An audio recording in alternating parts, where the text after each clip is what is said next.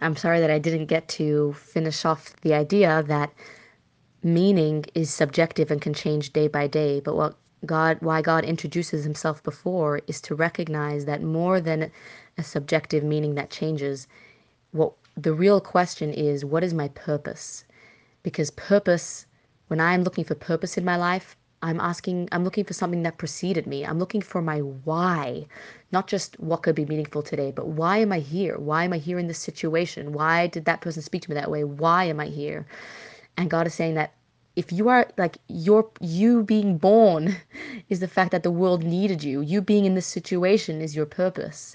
And when we ask ourselves that question, that is where we can find, in a sense, the most meaning in our life when we find our purpose. I think it's Mark Twain that said, The two best days of your life, the day that you were born and the day you figure out why. That's the true pursuit of meaning.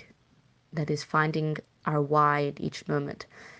And God's message to us with the Ten Commandments is finding purpose in our everyday moment through connecting to how how are we supposed to react in this situation? What is the purpose that God has given me, that Torah has given me to relate to this stage of my life?